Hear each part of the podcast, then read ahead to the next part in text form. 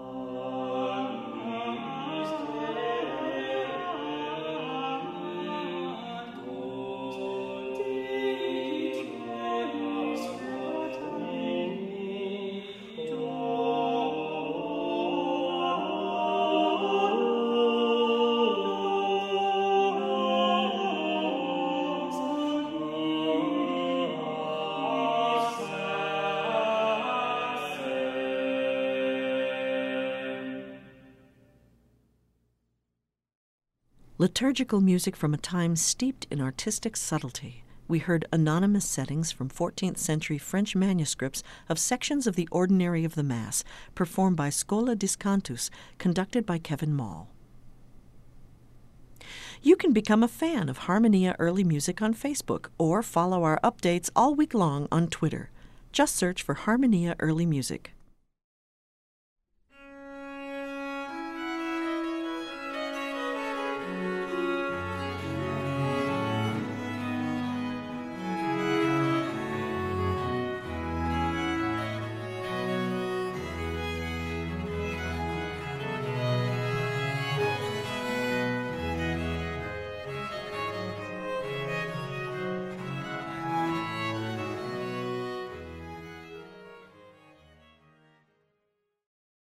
Despite their rhythmic energy, many of the surviving French 14th century Mass settings contain similarly simple melodies. On the opposite end of this trend, however, stands Flemish composer Johannes Ockeghem. Ockeghem is known for having created brain teasing musical puzzles, and some of his masses could very well be the pinnacle of complex technical accomplishment for the 15th century. What is often overlooked, however, is the level of expression with which Ockeghem imbued his music. His Missa sine nomine, or Mass without a name, derives none of its musical material from a pre existing source, as was common practice at that time. In addition, its form is out of the ordinary, no pun intended, in that it only sets the first three parts of the ordinary of the Mass the Kyrie, Gloria, and Credo. Finally, the subterranean range of the lowest voice part demands a very special contrabass singer. This singer may have even been Ockeghem himself, since he was noted by theorists of his day as having some serious pipes.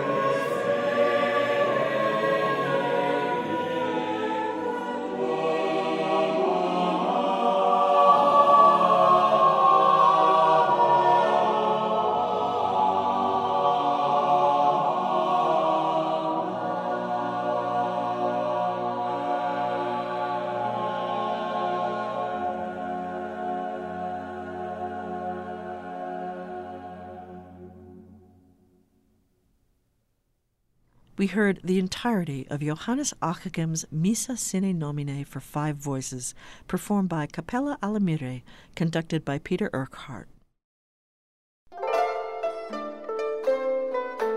You're listening to Harmonia, a program of early music that comes to you from the studios of WFIU at Indiana University. Partial support for Harmonia comes from Penco Incorporated of Bedford, Indiana. Partial support also comes from Early Music America, fostering the performance, scholarship, and community of early music, on the web at earlymusicamerica.org. I'm Angela Mariani.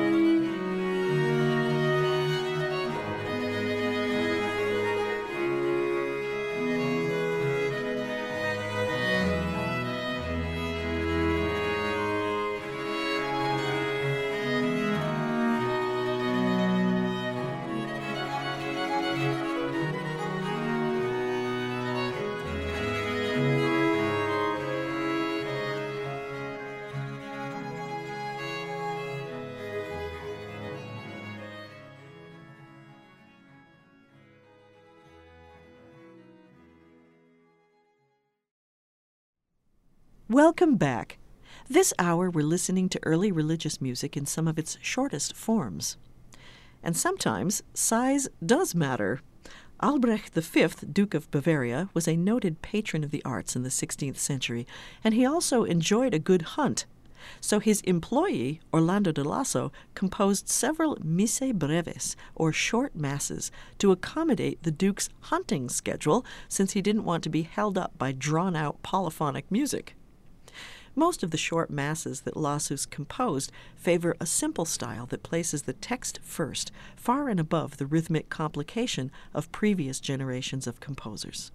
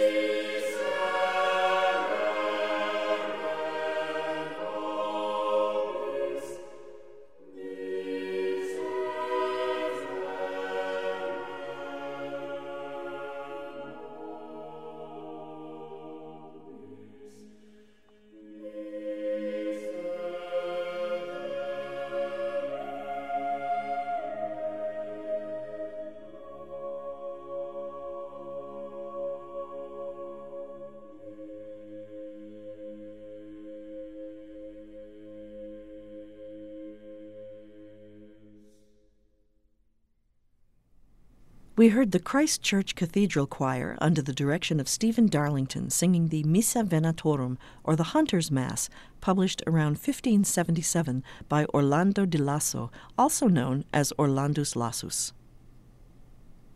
You can find hundreds of archived episodes, playlists, and podcasts online at harmoniaearlymusic.org.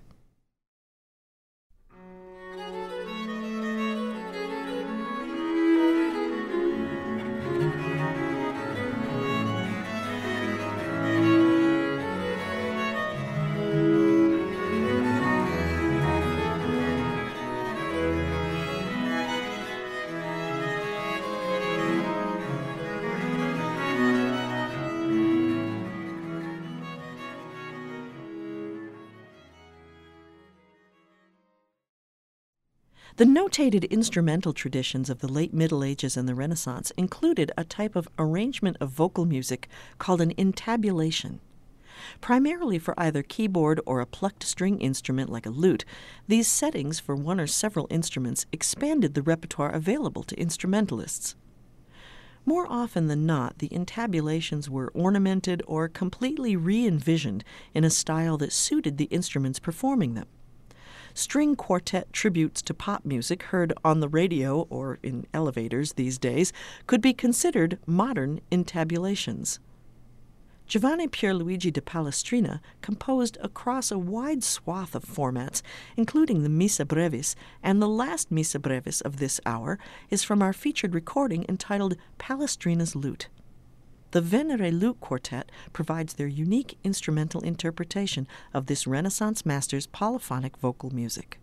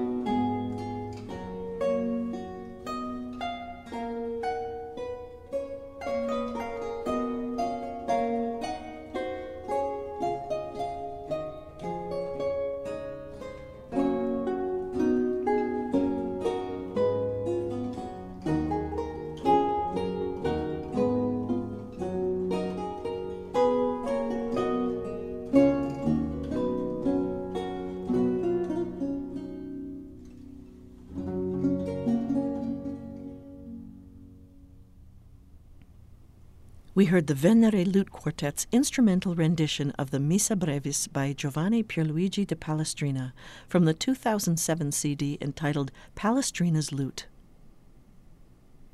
We have a little more time, so let's hear another piece from this recording. Here's the motet Lauda Sion Salvatorem.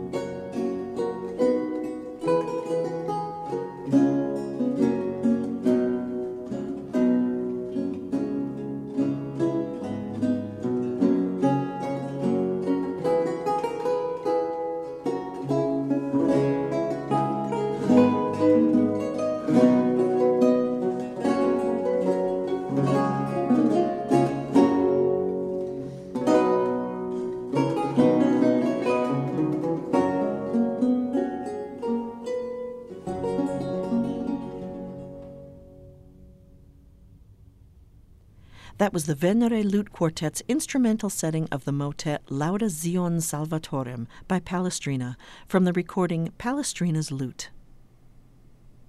Learn more about recent early music CDs on the Harmonia Early Music Podcast.